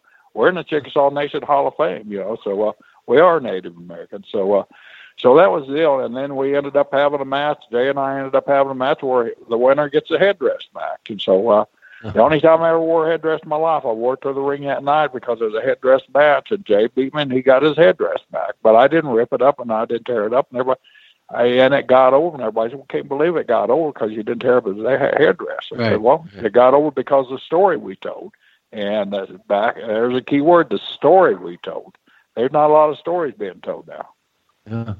And, and uh, I mentioned what uh, great uh, judges of talent you were. You must have seen a, uh, a magic in a young Ricky Steamboat. How special was he? Oh wow. Well, here here's the deal with Ricky Steamboat, and I don't know if you've heard the story, so you might be getting the scoop here. It, uh, but the story's out there. Ricky Steamboat came to us. He was from St. Petersburg, but he he went up to uh, Verne Gagne School and broke in with Verne Gagne. So after he broke in, he wanted to come back home. So he got himself booked in Florida. Richard Blood. So I at the time I was I was doing the booking of the territory, so I always had to get to the arenas early. So I got there a couple of hours early, and I walk in walk in the dressing room. There in the baby babyface dressing room, sitting this really good looking young guy, looks fantastic. And holy cow! Walked over and introduced himself. He said, "My name's Richard Blood." And I said, Richard Blood. He said, "Yes." He said, "I just got here from Minnesota. Uh, uh, I'm booked here tonight." You know, I said, "Great." You know, so I introduced myself and I went told I got Jack was over in, in another dressing room. I said, Jack, you got to come and meet this kid over here. I said to him, man, he's good looking. He's a stud. He built like a brick shit house, but his name's Blood. We can't let a baby face be Richard Blood. So Eddie got there. I told Eddie the same story. So I took Jack and Eddie over. We got Ricky in the back in the hallway back there. All right, Richard Blood, you're a baby face. You cannot have that name, Richard Blood. You cannot be Richard Blood. So we started coming up with names, and you know, as old deal, we started coming up with the real hokey Katiki names, Coke, uh, Cabana names, you know, stuff yeah. like that. And finally, uh, Eddie said, you know, we had an Hawaiian guy here because Ricky's part of Hawaiian. We had a Hawaiian guy here that got over, Sammy Steamboat, got over like a million dollars. Why don't you be his cousin, Ricky's Ricky, uh, Rich, Rick, Richie Steamboat, Ricky Steamboat? Huh. And Ricky said, I like that name. So he became, that's how he became Ricky Steamboat. So uh, once again, we had Ricky here, and he was doing so good, but there was just no room in the territory for uh, a baby face for. So we called uh, Ole and sent him to Georgia, and he got up there, and Ole was beating him every day. And Jimmy Crockett saw him. He said, "Send him to me over in Charlotte. I can use him because I need a baby face." So uh, Ole sent Ricky to Charlotte, and you know, uh, and again, the rest is history. yeah. Well, yeah, he did. He did okay he did okay. So I had a I had a hand in changing his name you know, from Richard Blood to Ricky Steamboat. Wow, that's great. Uh, yeah. Tell me about how the you guys never spent uh, much time working in the WWF WWE at the time, but uh, it became quite a relationship, as we all know. But how did that all begin? And and it was the it was just the beginning when Junior was taking over, uh, when when uh, you guys uh, sold uh, Georgia Championship Wrestling and some uh, Florida stake. Tell me about how that whole relationship started and uh, where it went from there. Well, back in the '70s, when when we were getting started, you know, there wasn't, like you said before, there wasn't no internet, there wasn't no online service, there wasn't no dirt sheets or anything like that. There were probably a one or two little dirt sheets, but they weren't they weren't like they are now. So if if if a promoter had a good guy and he wanted uh, uh, some publicity, he would call Vince Senior and, and get them booked on on on a garden show up there. So after to bring all the magazines there, and uh, they get stories on the, the, the interview for three or four hours, take a million pictures of you, and they would use them for magazine articles. So we were booked for Vince Senior several times. Danny Graham would call Vince, "Hey, I need to send the Briscos up there. I need to send Jack up there. I need to send Jerry up there." And same with Jim Crockett. He would say, "Hey, I need need a favor. I need to need some publicity on these guys. These are my main guys." So that was really the way you got your publicity because you know they didn't have a big budget to send send photographers and uh, journalists down to territory. So the promoters we called uh, then excuse me would call Vince Senior and get get you booked on a big garden show. That way you'd be exposed in front of all that New York media. So uh, that's uh, that's where I first met Junior. You know, we you know he was he was about the same age as me. He's a year older than me, and uh, we became friends. You know, casual friends, back and forth. You know, because I didn't make a habit of going to New York and working. I just go up there maybe once a year for like three or four years in a row to, to get the get the get the the photo off for the mags and everything. So. Yeah the more I went up there, you know, the more I talked to Junior, and you know, because we had a lot in common, same age and everything. He went to East Carolina, so he was familiar with uh, with Mid Atlantic wrestling and and all that, and plus Eddie Graham and uh, uh, Vince Senior were really close friends, so. Uh, We'd have Vince Senior down for our big shows in Miami and stuff like that, and introduce him. Actually, use the the WWF champion, uh, Billy Superstar Graham and Bruno down in Miami and Fort Lauderdale a few times to, hmm.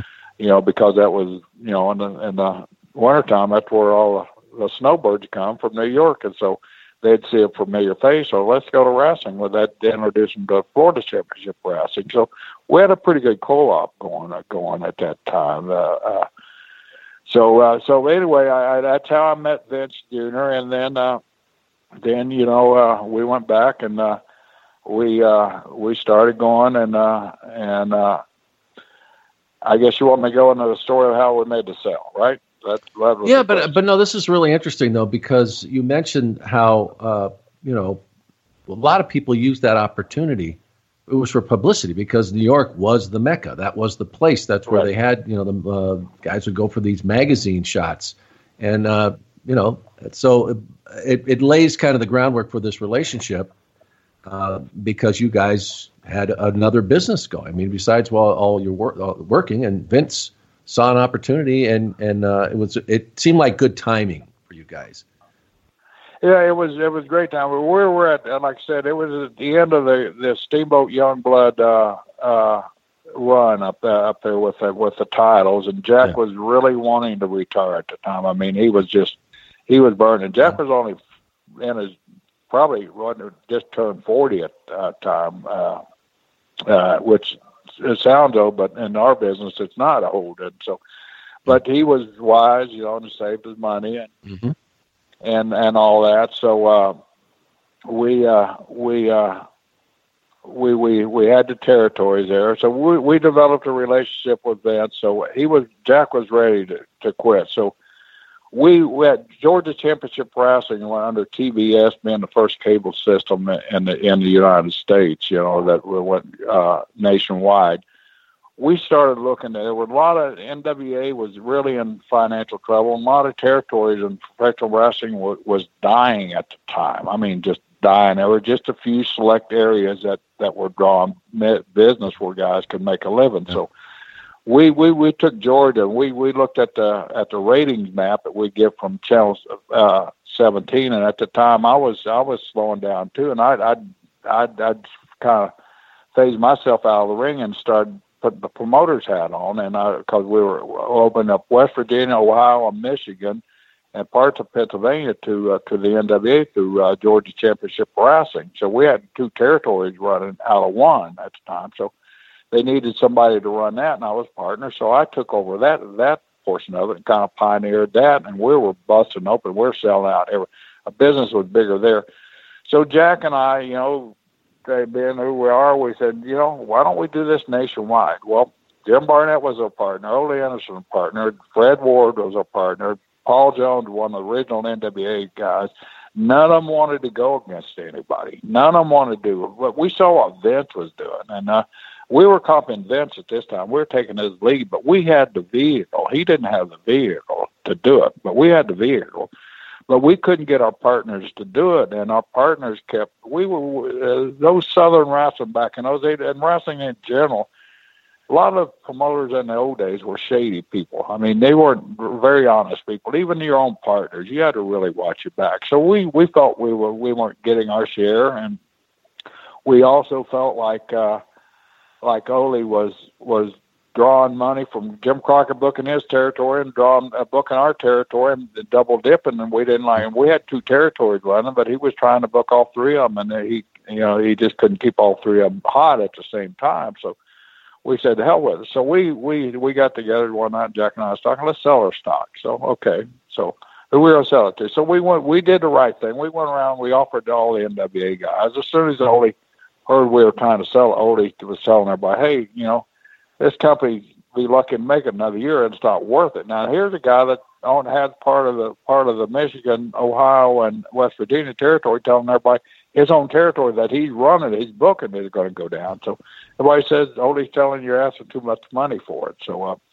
so uh, of course we couldn't make the sell to an N NWA guy. So uh, were at, at uh, Mid Atlantic making doing promo day with Jim Crockett, and we heard that Roddy Piper had been hurt, cut his fingers on a table, and would maybe lose three fingers. So uh, somebody called Vince Jr. and, and asked about Piper, and Jim Crockett said, "I'm not calling him. I don't want to talk to that ass. I don't want to talk to that bastard." You know, and uh, nobody else Jack said, "You got his number, Jimmy?" He said, "I got his number, but I ain't calling him." Jack said, "Hell, I'll call him." You know, so I want to know how Piper is. So. uh picked up the phone, called Vince, started talking to Vince, asked about Piper and everything, and uh, got that all over with. And Vince said, Jack, I want to ask you a question. If you can't answer, just don't answer. Say, I'll talk to you later. And uh, and when, when you get home, give me a call. And he uh-huh. said, Are you guys interested in coming up here as talent? And Jack said, I don't know. And he said, Are you interested in selling me your territory? Uh, that's a possibility but uh, we're doing promos right now. Vince, can I call you back? And uh, and uh, and so that said, yeah. So Jack come up and hung up, and uh, Clark said, "Why are you to call him back?" And he said, "Well, he, he's he's he, he he wanted to ask me a question about. It. I forgot what Jack said, but anyway, as soon as we got got finished with promos, we went to Jack's apartment and picked up phone call Vince and. We just happened to be off. That was a Tuesday. We happened to be off on Thursday, and Vince said, "Do you guys got any day off? Fly up there." So Vince flew us to New York. We met at LaGuardia Airport back when Eastern Airlines was running. We were in one of their sky clubs, Eastern clubs, and in a conference room in there, and, and set up the deal. And that's as simple as that. Uh, tell me what it, what it was like back then, because this what a big part of this, uh, especially when everything was starting to change there, was cable. Now, cable was in its infancy, but we all know how important uh, coverage is with uh, with wrestling. And at, at, that point, like you're saying that you wanted to expand, I, I, I assume that you guys understood.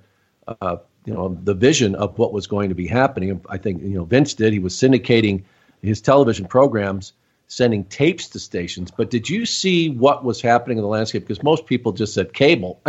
That's not going to last. But did you see uh, the future? Well, you you hit it right on the head. I mean, cable TV when cable came out, uh, a lot of people didn't know where cable was going, but wrestling promoters could see. They wrestling promoters thought cable was the worst thing in the world that could happen to the wrestling business. Right. Right. Yeah. The very worst thing in the world because their product was. Anytime you you know you, you got a, you got a local TV show in Arizona, say where you where you're at, uh, and you see that TV show every, every week. Well, all of a sudden, a new product is is on TV, and right. you've never seen these guys before you're going to start losing viewers on on the one that you can watch every week, you know, and then all of a sudden you're seeing these news. So TBS was was the key, and and the promoters knew it would it would be the end of the wrestling business as we knew it at that time. I mean, we knew that, and yeah. the promoters knew it. We weren't. I mean. I mean, we weren't that smart, John. Where we were the only ones in the country that knew that. Uh, no, but you you, you know, understood cable, it though, and you you wanted to go for it right? You wanted yeah, to go. We wanted we yeah. wanted to do it, but we didn't have the partnership to do it. You know, or that was willing to do it. And we saw what Vince was doing, and uh, like I said, we kind of stole that philosophy from him. Hey, if he wants to do it, and he's doing it through syndication, hell, we got we got national cable TV. It goes in every one of these towns that we don't have to pay for syndication, which he was paying for syndication. People don't realize that it was costing him a bundle to syndicate that show nationwide. Or if you have cable, you didn't have to do all the syndications. You know, you just had the cable there, and you were hot. And not everybody had cable, but we would get the we would get penetration chart from WTBS that showed where our, our shows was had the most penetration in, in what in major cities. So we pinpointed those major cities. We sat down and, and had a, a strategy meeting. Okay, Cleveland, Ohio's got 345,000 viewers. Dayton, Ohio's got 125,000 viewers. You know, Mm-hmm. And our, you know, Vince's syndicated TV show We got 30,000 viewers. So we're going to run this market here. And like I said, we were doing so good in those markets because we were new, new a new product that people were wanting to watch us. And we we had some superstars, Tommy Rich and uh, all those guys, the Freebirds at the time. Everybody was so hot, you know, that we just had megastars, and all the all the stars wanted to come to Georgia because of that TV uh, operation we had there. We knew we knew we had the vehicle to do it, but we just didn't have the partnership to do it. You know, and we wanted to do it, but like I said, our partners were old school NWA, and they just did not want to do it. But Vince had the balls to do it, and so that's who we ended up with—the guy with balls. Yeah, and and uh, it, it, turned out very well for you guys, and that's as with others who made that same decision. Uh, Vince was very loyal to them, and I know over the years that uh, people that made that decision, he gave them a choice. Uh, either you know you get on the train, or it's going to leave you here at the station. And uh, exactly, yeah, and you guys were among those who who saw it. And we uh, will fast forward here, yeah, because we've kept you a while, but. Um, fast forwarding here, it became a, a, a really a, a, big part of your life now. I mean, you've been uh, a part of the WWE now for uh, a while, and uh, I've been I, WWE 35 years now. Yeah, it's just it's amazing to think and all that you've done with uh, as an agent. People don't realize the the behind the scenes, but. Um, and I know I've you told every, uh, Sean. I think I've held every position there was to hold with uh, with WWE at one time or another. Yeah. I was I was amazed at each position. I mean, you know, each position I was very proud to do, and each position was bigger and better. And uh, and I, I I'm a blessed, I'm a happy, blessed uh, man uh, for for making that decision along with the help of my brother. You know, we made it work. Yeah, and I know that. Um, and there, there, there were no, uh, you know, everybody says there were lifetime guaranteed jobs. There were no lifetime guaranteed jobs. If that if there was, my brother would have been working when he died, but uh, but he wasn't, you know. And uh, so uh, it's just you know you know Vince yourself. If you don't carry your weight, you don't stay with him. You know, Yeah. so I feel like I've carried my weight for 35 years there because I'm still there. Yeah, absolutely. And I, I know you've told this story, and it's it, it's just fun to talk about. But uh, with the the Stooge era, that um, but what I find, what I really just al- always wanted to ask you, and uh, you know, I've tried to talk to Pat about Pat about it, but you know, like he said, he's the he kind of just passes it off. But uh, at the time when there was there, suddenly realized Vince realized the heat that he had, and this was after the Montreal screw job, of course. But really, uh, it could have happened sooner, as far as I'm concerned, because it's just a natural angle to have Vince, and he fu- suddenly realizes what power he had as a talent. And I always wondered when when you guys were brought into this, were you blown away by the reaction? Was it kind of just oh, what the hell, just for a fun thing? And then, man, it just blew up.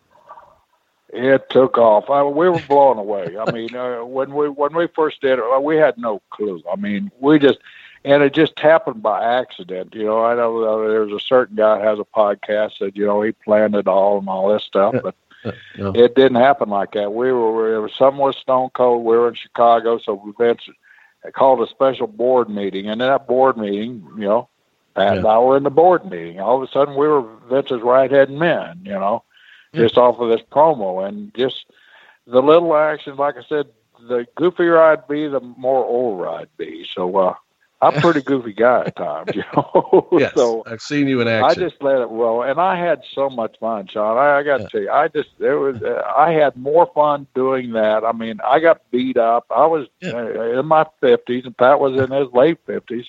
I got so beat up, and I was so hurt and so beat up at times. I didn't know if I could make it to the ring, but the crowd was so responsive and so so thrilling that you know that adrenaline would start flowing and that pain would go away. But I, I made it my my my uh, my mission to take every guy's finish from uh, the choke slam from Undertaker, the Tombstone, the choke slam from Kane. And by the way, Kane was a stiff son of a gun in that ring, man. He could he choked. I think you're not supposed to be doing that at 50, Jerry. yeah, exactly. Yeah. because that's the reason he was stiff, you know. Oh, yeah. it probably Yeah. just felt stiff because nobody else complained, you know. But uh, but I- I, I just want to take every rock bottom. I want to take everybody's finish, you know. Just say, hey, man, I took everybody's here finish at Yeah. 50 years old. Went through a table, you know, did all Mm-hmm. that stuff. I mean, I, I we Pat and I did it all, you know.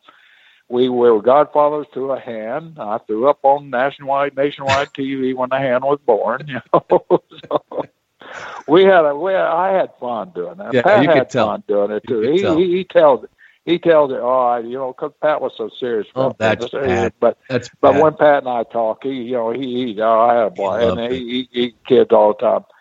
People are calling him, "Hey Brisco," or you know, I call him Brisco sometimes. You're one of the Stooges. Well, I'm one of the Stooges, but I'm not Brisco. you know?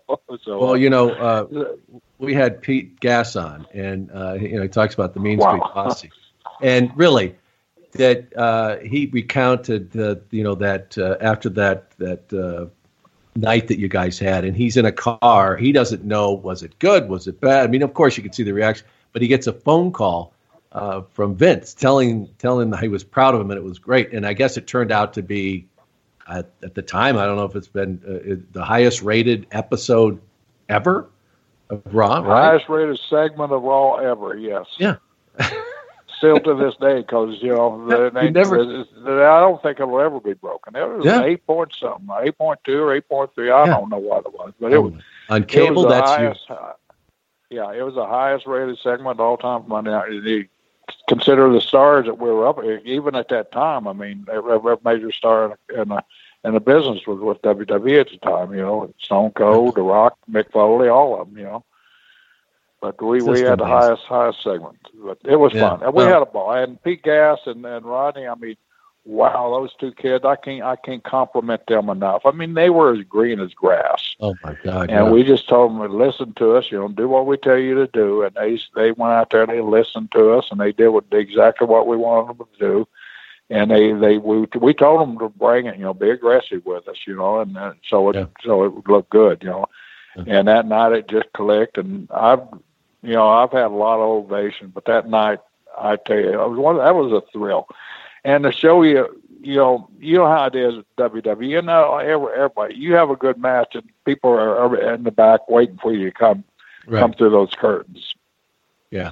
Well, you love And, the uh, love the crowd, but nothing means more than your peers. Uh, Yeah, and telling- it even makes me a little emotional. I, I, we finished that match. They got us out of, out of the ring, and we walked back. First one there was Undertaker. Yep. And he, he lit Pat a cigarette. And Undertaker don't smoke. He lit Pat a Yeah. cigarette, gave it to him, and he grabbed me and hugged me, and he said, "Man, that's the greatest thing I've ever seen." He said, "I was sitting in the back, and I heard the noise, and I uh-huh. had to get. And you know, Taker don't don't sell nothing. He said I uh-huh. had to get up and see what was going on. He said I've never enjoyed anything so much all my life. Thank you guys. And we walked through there and a standing ovation. I mean, that was great. Yeah, yeah. Like I said, that not. I mean, of course, you know, you can be in front of a hundred thousand people, and yes, that's that's tremendous. But when the guys that are back there and they see everything every day, they uh, Yeah. to have that uh, adulation from them is uh, really the ultimate for people to have their their peers tell them something like that. And man, that that's the awesome. biggest thrill you can get in the business, I Yeah. think. The biggest thrill you get, the biggest compliment you can get in the business when you walk through that back door and that curtain, and there, there's all your peers there. Yeah. Um, I want to ask about your your uh, your health uh, uh, with the strokes, and I know that uh, Vince had something to do with with uh, with getting you fixed uh, because I think you had three or four strokes Four before that four strokes, before they yeah. found. Yeah, Yeah. that must have Uh, uh, must have been. I, uh, it, it was traumatic to me. Uh, I had one stroke, I guess, while I was working. Didn't even know it. You know, the first one, uh, but they found the the blood spot on my brain when they did the, Right. the, the CAT scans, and then the the, the next uh, next uh, next one, uh, I remember having it, but it was just nothing. But the the, the third one. My wife found me on the bathroom floor. I, I was getting ready to go to Charlotte, North Carolina, of all places, and uh, got up that morning and uh, and uh, went into the bathroom, was getting ready, and I, I guess I went to brush my teeth and dropped my toothbrush. And uh, when I went bent over to pick it up, all I remember I, I fell and I couldn't get up. My wife uh, heard me fall and kicked the door open, saw me trying to push my arm over, grab my toothbrush. And she said, "What are you doing?" I said, "I'm getting there. What are you doing on the floor?" She said, "I didn't know where I was or what I was doing or anything." Oh. So she rushed me to the hospital, of course, and I said, "You have you you had a stroke, you know, putting you in a, in a, in a hospital." So, you know, I got I got over that one, and and, uh, and then uh, I, I I had I had another one. Then then the third one I was getting ready to, or the last one, the fourth one I was getting ready to go. I'd already changed jobs. Then at you know after the first one, I could doctor said I couldn't go on the road anymore. So told Vince I was going to have to quit, and he said I'm not letting you quit. You know you don't have to be on the road, but you know you've been with me since the beginning. So uh, you know what do you want to do? And I, I said I don't know. You know I just want to get well. You know so. Yeah.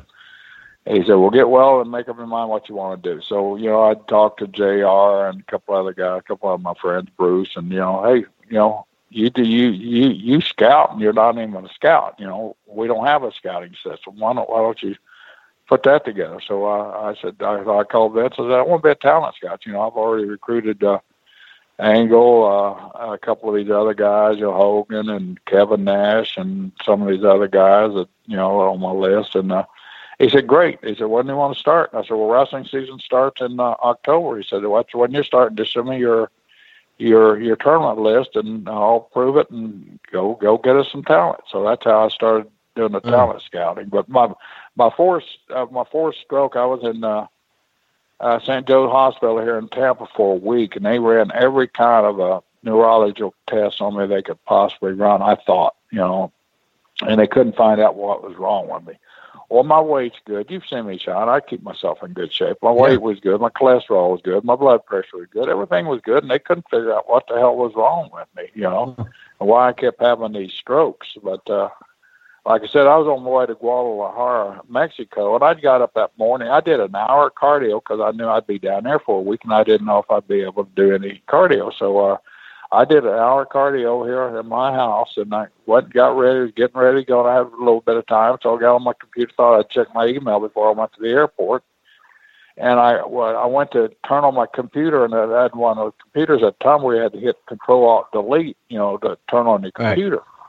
I could not get my fingers to work. I could not get get my hands to do it. I had a stroke, I guess, while I was either showering or doing cardio, and didn't realize it. And when I, I couldn't tie, I couldn't get my computer on, so I just put my computer up, and I couldn't tie my shoe. My son Wes was, was taking me to the airport. And he come in, and he, I was talking about. it. He said, "What's wrong, Dad?" I said, "I don't know. I just can't tie my shoe." And he said, "Are you going to Mexico?" And I said, "Yeah." And I said, Boy. he said, "We got to go." So he he said, "I want you to go." And I said, "Well, I need to go." So you know, I was just starting, and I didn't. know, Stubborn. you know After you three are. strokes, you don't realize maybe something's going on. Oh yeah, but I'm I'm a dumb I'm a Stubborn. So uh, so he took me to the airport and his dad, and all the way there he's preaching to me. So I we get there and I, I can't open the door. So he said, "I'm gonna take you out." No, I said, "Let me out." Uh, he so he went around and opened the door to let me out of tr- his, his truck. And when he opened the door, I fell out of the damn truck. And I said. He said, Dad, you're not going. I said, Yes, I am. So I walked on in the airport. He took off. And when I got in the airport, I didn't know what I was in the airport for. Yeah. I didn't know where I was going, and so I'm standing there. I'm kind of lost, you know. And I and I finally make it through security, and I don't know how I did that, but I as I made it through security, it just hit my mind. I'm going to Mexico. I'm going where Guadalajara, where tequila's made, and I'm a tequila idiot. You know, I'm not ashamed to say it. I love tequila. I'm an idiot when I drink it. You know, and I, and I said, you know, I might die down there. Yeah. I get a damn body bag. So Yeah. I called Wes and I said, Wes, I said, come and get me. He said, well, I'm I'm right down the street here. I didn't go too far. So uh, I was hoping he'd change his mind. So he came back got me. He took me straight to the hospital. They put me in the hospital. I spent a week in the hospital. They couldn't find out why I was having these damn strokes. I had had another stroke, my fourth one. So Vince, I was that Friday. I was getting out of the hospital, and so Vince called me right before I was getting out of the hospital. And you know, have now Vince always cheering, you know, trying to cheer you up. And he said, "You sound like shit, Brisco. What's wrong?" He said, "Tell me the truth. What's wrong?" I said, "Vince, I'm worried." I said, "I've been in here a damn week, and they they can't find out what's wrong with me." He said, uh, "You want me to get you a doctor?" And I said, "Well, I got a doctor." Yeah, I said, "He said, do you want me to get you the best doctor in the United States?" I said, "Yes, sir."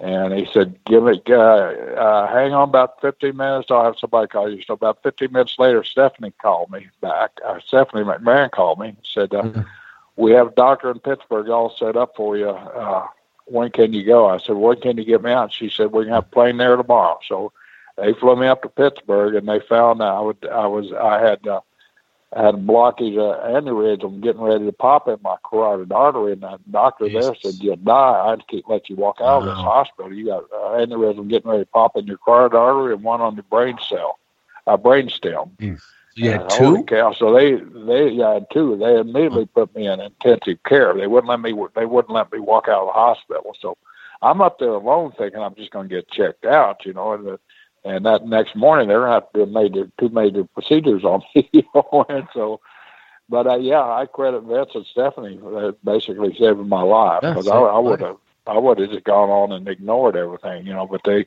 they had the the, the foresight and the, the kindness to. uh to call and give me give me the, the best doctors and they went up there and they found they ran a test on me and they found out right away what what my problem was, you know. Well, Everybody was checking everything but, but those two things. But Yeah. as you know, aneurysm, they they said you can be one of those guys that walk into Home Depot and drop dead before you get to the front door. I said, Doc, I just won't go to Home Depot. I'll go to Lowe's, you know. Yeah, Yeah, Ace Hardware, anywhere, but I won't go to Home yeah, Depot. anywhere but Home Depot. if I'm going to drop dead there. And folks uh, who are listening, Home Depot. but but on serious note, here, the, the folks who are listening, you may not have Vince McMahon, uh, you know, uh, b- calling you, but take this stuff seriously. I mean, it's if uh, Please, it comes please down take that, it from yeah. somebody's experience. You're exactly right. Take it serious. If you get any signs at all, you know, my lip would swell up, and I just ignore it. I couldn't talk. You know, I would ignore it. I was a tough guy. You know, I remember when I was in. Cincinnati. I was in the shower, and all of a sudden, I felt some pop in my neck, and the doctor said that was a stroke. And I and I ignored it, and I went to work. And you know how we work at Raw. I went showed up eleven o'clock in, uh, in the morning and left the building at twelve thirty that night. You know, then drove two hundred miles to the next damn uh, next damn town. You know, after having a stroke and didn't even know it. know, somebody's watching. That's how, that's how your life is on the road, right? No, oh, no kidding. Uh, yeah, and quickly, and, and, then I want to give you some questions. We've got, uh, you know, uh, some of our listeners. Boy, when they heard we were talking to you, they uh, they lit us up, and I've got a few that I want to ask. But I did want sure. you mentioned being being a, a, a scout, and you kind of you pretty much started that for the WWE before uh, people would send tapes, they'd go through boxes, and and uh, but you you took a whole different approach to this, and it is what they do today, which is uh, you know pretty awesome. It's kind of it reminds me of uh, I don't know a baseball or an NFL scout. Uh, what was your approach to this? How did you uh, you know and and did you go out initially and look for talent? Well, I don't want to rehash everything, but you know, I was like, you know, we talked with us amateur wrestler, and uh, yeah. You know, I'm old, and, and and most of the guys I was I was wrestled with were in the coaching profession. So I had a, like Brock Lesnar came our way, you know, and Brock Lesnar, his head coach, he and I were in the same recruiting class at Oklahoma State together. If I uh-huh. recall, West. Uh, I was, we were in the same recruiting class together. Jay Robinson, the coach, at, uh, was uh, Brooks, uh, Brock's coach at Minnesota. So uh, I saw Brock. I watched, you know, because I'm a wrestler. I watched the national tournament. And I see this monster. He's a junior at the time, and he gets beat, but he's a damn monster. And so uh, I talked to Jr. about him. So Jr. pulls it up. We uh, now we're fast forward where there's internet, so you pull up and look at guys, you know. So he yeah. pulls up a picture of Brock. Oh yeah, this guy is a beast. I get him. I said I can't. He's a junior. He said, "Well, make sure we get." Him. I said, "Don't worry." Uh, so uh, the next year he's a senior. So uh, he wins the national that that that year, and, and uh, I'd already called Jay Robinson, you know, before the national tournament. And Jay Jay told me, uh, "You got him, but please don't call him. I don't want him any distractions in him because he's going to win nationals for us this year, right. you know. And he's a guy that's easily distracted, as we've all found out. He's easily distracted and moves on. you know, yeah, and, yeah. Uh, Jay didn't want that happening to him. Yeah. So I gave Jay, he said, uh, Jerry, I give you my word. As soon as the season's over with, I'll have him in my office, and the following week I'll give you a call, and you can do what you want to with him in there. But he's going to win us national championship. All right, Jay, I take your word for it. So I'm getting called from Vince to Jr. both. Hey, yeah, what what's the deal? I said I'm not talking to him. I, I, I promised his coach would that I wouldn't talk to him, distract him until after the season. And, and his coach is a good friend of mine and uh, one of my ex teammates, and I take his word for it. So.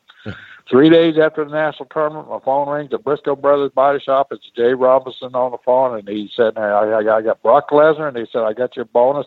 I got my salt and pepper team. I got Brock Lesnar and Shelton Benjamin for you. You wow. can have them. Benjamin. And so too. I scored two right off the bat, two yeah. of the best performers in WWE history right off the bat. We Was my first coup, you know. It wasn't wasn't a bad way to start. Right? No, no, not at all. And you're right. From there, I mean, we had no scouting department, as you know, at the time. Yeah. You know, I was yeah. it. You know. Yeah.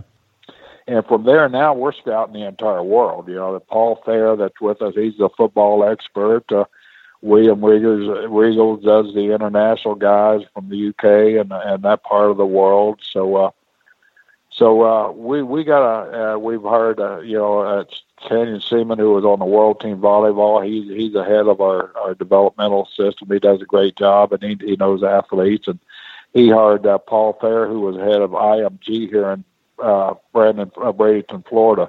IMG for the football nuts out there. They're the uh, football academy here in Florida, probably the top football academy in the United States. And IMG Management is one of the top management companies. So the two guys that they've hired to to, to manage uh, the uh, the division, the scouting division, are awesome people and know what they're doing. So I'm working with some really qualified people.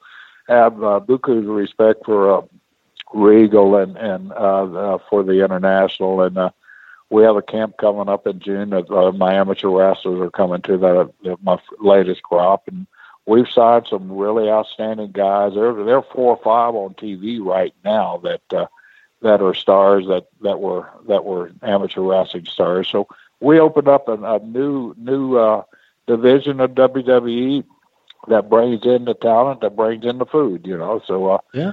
It's working. Everybody seems to be happy with it, and uh, I'm still going at. it. I love doing what I'm doing. I love helping these young men uh, get a career. I, I just signed this one guy that uh, when he was a kid, he was like Mick Foley. His parents bought him every belt that WWE ever put out on, on the merchandise stand and all the T-shirts. So he was jumping off houses, jump beating up his brothers and all that stuff. And this kid's six foot three and a half and 245 pounds, and uh, it can talk like a, a million dollars, and he's he's going to be the next. I'm not going to say he's the next Rock or Really? John Cena. He's Yeah, going to be the okay. next. I, and five years from now, you'll know who I'm talking about. Okay, you can't give us his name. You can give us. Well, if you go online, uh, I, I don't want to give his name. I don't want to put any pressure on the guy. I don't like. Okay. All right. I don't No, like giving a fair. name. uh, You know, Yeah. you put pressure on a guy. I Yeah. put. I think I put too much pressure on him in the beginning because uh, SI.com, uh, Casey Joyner did like a 3,000, 5,000 word uh, essay on, on, on my recruitment of this young man. So if you look great. up Casey Joyner on Twitter, you could probably follow his line there and find out who I'm talking about. And you, you write his name down because in four or five years, his goal is, is to be the fastest guy ever to get out of developmental and be on the main roster. And I think this guy could do it. Yeah. You might do it. You know, and it, it's amazing to me that it, it, it took so long because Vince has always been kind of, uh, you know, ahead of everything that's going on in broadcasting and everything else. That to become that, you know, the, the that focus because before, and I think a lot of people even think today, oh, they find these guys that are in these independent places, which of course they do, but it's so much richer than that. I mean, you're out there, there's you know, Oh, you're yeah. scouting the amateur ranks in college, you're scouting uh, MMA, you're, you know, and you've, like you said, Regal does the independents. You've got people in Europe. It's it, it really is Sean, just. they, they sent me to amazing. Rio de Janeiro for the Olympics for 10 days, this guy, guys. We brought eight guys back from Olympics in various Wow. sports, you know. And I yeah, sent me to Paris for the World Games. So I'm going to Tokyo uh, for the Olympics. So there, you're right. It, it, this is ahead of the game, and uh, it's it's shocking, you know, that we didn't have that. But Yeah. you know, we, I'll tell you a story that happened in 1993 or 94. I can't remember the word when all the territories started drying up. You know, before Vince, Vince when Vince started, he you know there were all these territories. He so he went and cherry picked the top talent out of each territory. So when he would go into that market, he would already have an established star. Yeah. And so that's the reason WWE grew so quick. I think because he he had already purchased all the all the major stars in each one of these uh, local territories. So when he ran in there, he didn't have to establish talent. He already had their established talent that he could plug in and uh, and draw a house with. So in the '90s, those territories started going out of business because WWE and WWF was so big and so hot at the time. You know, we were driving everybody out of business. So uh, the talent pool dried up. Right. So, That's and I where the- found a letter. I was cleaning out my my drawer. Somebody wanted some information for uh, the National Wrestling Hall of Fame out of Stillwater that, that, that, that went in the College Hall of Fame uh, that, that it went in last year. They were wanting some uh, some pictures. So I, I started going through some boxes of stuff I got up in the attic, and I found this letter dated 1994 to Vince McMahon. Uh, do you remember Lisa Wolf? Was you around Lisa Wolf time, or is that after you? No, you that was after. That was after me. uh, she was she was uh, HR director and uh, uh, some Solar Diego. I can't. I hated the guy because As Aspar was his name, and he, he thought he was he was one of the big international. The guy thought he knew everything, but he didn't know a clue about wrestling business. So, uh, so anyway, uh, the talent pool was drying up. So Vince Vince uh, called us all together, all his you know inner circle together. Guys, as you know, the talent pool is how how are we going to develop talent? So. I want you guys to come. I, I found this letter in 1994 that, that I come up with about a developmental system here in Tampa, Florida, at the old sportatorium where uh, Florida Championship used to have their offices. It had a ring set up. It had an upstairs where you could like make a little dormitory. We could teach guys editing. We could teach guys broadcasting. We could teach guys wrestling. We could, we could do the whole school there. So in 1994, Vince was thinking about where we're going to be able to get talent, you know, and everybody thinks that all of this uh, NXT thing just happened, you know, just, but No, this no, has been in the planning since Yeah. 1994. I know Yeah. because I was involved in it. So, uh, but it's had several incarcerations, as you know. You know, we had OVW, we had FCW. You know, we've gone through quite a few different systems. You know, until we until we got our own now. So, uh, It's just but he was ahead of the curve in 1994, knowing that we'd need an outlet for talent at some time or another, and and, and that's what we're doing now. Yeah, it's awesome. Well, as I said at the uh, the top of our conversation here, what a life! And I, I know you're not done yet, Jerry. Thank you so much for coming on Primetime. Thank you, brother. It was a pleasure, and I, it was a great conversation. I enjoy these conversation type uh, podcasts. I, I appreciate you having me on, and best of luck to you. Oh man, one of the toughest men to ever step in the ring, along with his brother Jack, also a very shrewd businessman, and of course Stooge. and he had a ball uh, doing all that. I loved my conversation with Mr. Jerry Brisco. Love to have him back on, and I hope I see him down the road in the very near future. Uh, folks, if you're a Patreon member, I hope you enjoyed all of the great content that we brought you exclusively uh, from Las Vegas and Starrcast 2. If you're not a member yet, what in the world are you waiting for? Come on. Uh, and do it before the, uh, you know, at the first part of June. Uh, don't do it uh, with these remaining days if you're listening to this before May's over, but do it, you know, the first of June because then you'll you'll get all of it for that month, and uh, you can start enjoying all of the perks of being a Patreon member of Prime Time with Sean Mooney. I still have uh, lots and lots of material that we gathered in Las Vegas. I mentioned my interview with Bret the Hitman Hart. Uh, we'll be releasing that uh, this month. Also, I had a conversation with Scott Hall. We're going to put that up. I talked with Conrad Thompson, had a, a, great conversation with him about what's happening and uh, what he's been up to and uh, how he somehow juggles four podcasts. So we've got so much more coming your way, and that, that really that's just part of it. I, I was a very busy, busy man in Las Vegas between um, hosting all the shows and um, you know, getting on stage with Bret Hart and everything else we got to do. But I was very busy also out there gathering content for our Patreon members, and we'd love to have you be a part of it. Just go to patreon.com slash primetime Mooney. That's patreon.com slash primetime Mooney to join us.